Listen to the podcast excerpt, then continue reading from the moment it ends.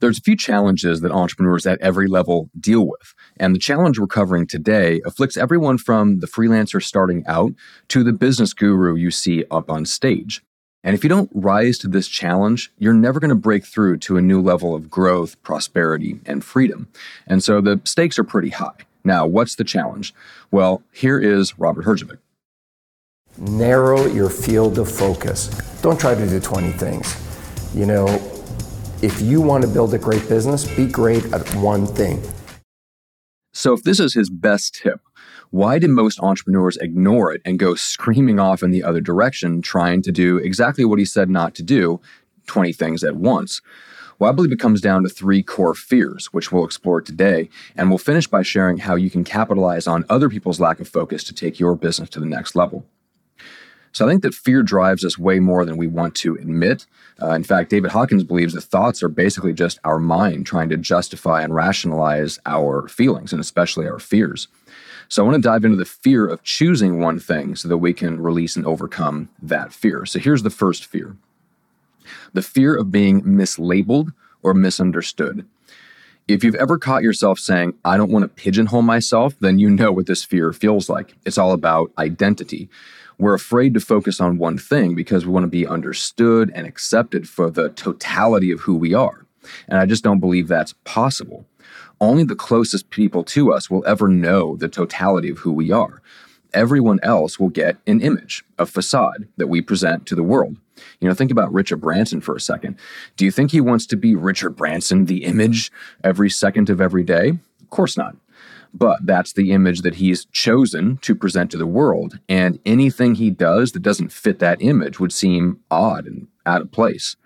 So, if most of the world will only ever see an image, why not embrace it? Why not choose the kind of image you present to the world and leverage it in your business? So, the second fear is fear of failure.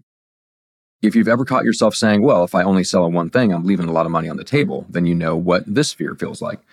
Now, here's a question to ask yourself if you knew that you could be just great at one thing and you could have all the influence, impact, and income you want, would you do it? I know I would. It sounds a hell of a lot better than spinning our wheels and staying stuck at the same level. Now, there are some who wouldn't choose one thing, even if it got them everything they wanted, because they're missing something. And I'll come back to that in a second. But for you, if you know that you would focus on just one thing, if you knew it would work and get you what you want, then being unfocused really isn't your issue. Fear of failure is the issue, and you're compensating for fear of failure by doing 20 different things. It's the same reason as a young entrepreneur, I ended up in four different, you know, coaching consulting ventures on top of my podcast agency. It was a huge mistake, and I had to extricate myself from most of those. And so I've been there. I know what that feels like, and I know why I was doing it. Now, before we come back to the folks who want to be unfocused, do me a favor uh, make sure to leave a review for the podcast. It's super helpful. It makes sure that uh, the algorithm you know sees the podcast puts it in front of more entrepreneurs all that jazz. So all right let's jump into the third fear. Uh, this is for all of us kind of creatives in the entrepreneur space and it's the fear of boredom. So when i talk about people that don't want to be focused i mean that in a, in a positive way somewhat which is you know they're afraid of being bored. Boredom is a kind of mental discomfort. So it's really just a fear of discomfort if you've ever found yourself saying i can do both then you know this fear. And I know it too because I have a bunch of interests in my personal life.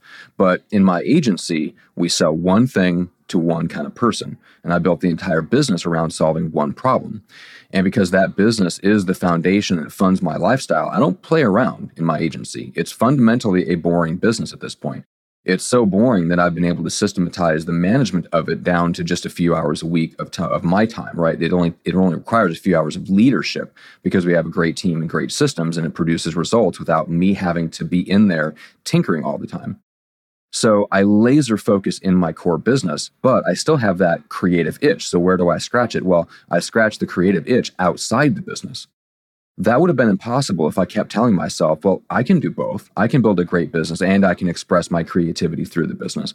That rarely works out, but that's how most creatives handle the fear of boredom. They try to express their creativity in their business, and what you end up with is a business trying to solve 20 different problems, which is exactly what Robert Herjavec said not to do. So here's the timeless principle in all this find one problem to solve and focus obsessively on solving that one problem at a very high level. The good news is that most entrepreneurs are going to refuse to do this. And that's why this is such good news for you. You can capitalize on their lack of focus. You can capitalize on their fear and them giving into their fears. When you focus on being great at solving one problem, a lot of things fall into place, right? Your message is going to be the one that cuts through the noise and grabs attention of your ideal clients and your audience. Your product or service will be the one that sells easier and faster because the benefits are clearer. Your business will be the one that's easier to streamline because you're not asking your team to do a million different things.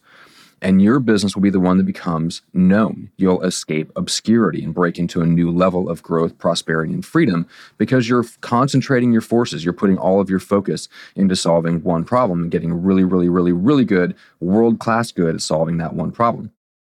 So, if you want to get to the next level as an entrepreneur, doing 20 different things will not get you there. Leave that for the entrepreneurs who will struggle and spin their wheels. Do what they refuse to do. Put Herjavec's tip into action. Focus on being great at one thing, solving one problem. Now, if you enjoyed this episode and you're curious about my real four-hour work week, um, I've got an episode coming out about you know what Tim Ferriss got wrong about the four-hour work week and how I built that for myself uh, using an entirely different uh, path and just what we can learn from that. And thank you so much for listening. I appreciate it. You know, most of us have limitations on our energy. Maybe you're like me and you deal with, you know, chronic fatigue or autoimmune disorders or other health issues. Maybe you're a single parent. Maybe you're a natural introvert and just the day-to-day business drains your energy, whatever it is. Now, I've been there. I've had to create systems that support and elevate my energy uh, so I can hit my goals and get to the next level without burning out or sacrificing my lifestyle. And this, those systems are based around three areas, where to focus energy, how to free up energy, and how to fiercely protect energy.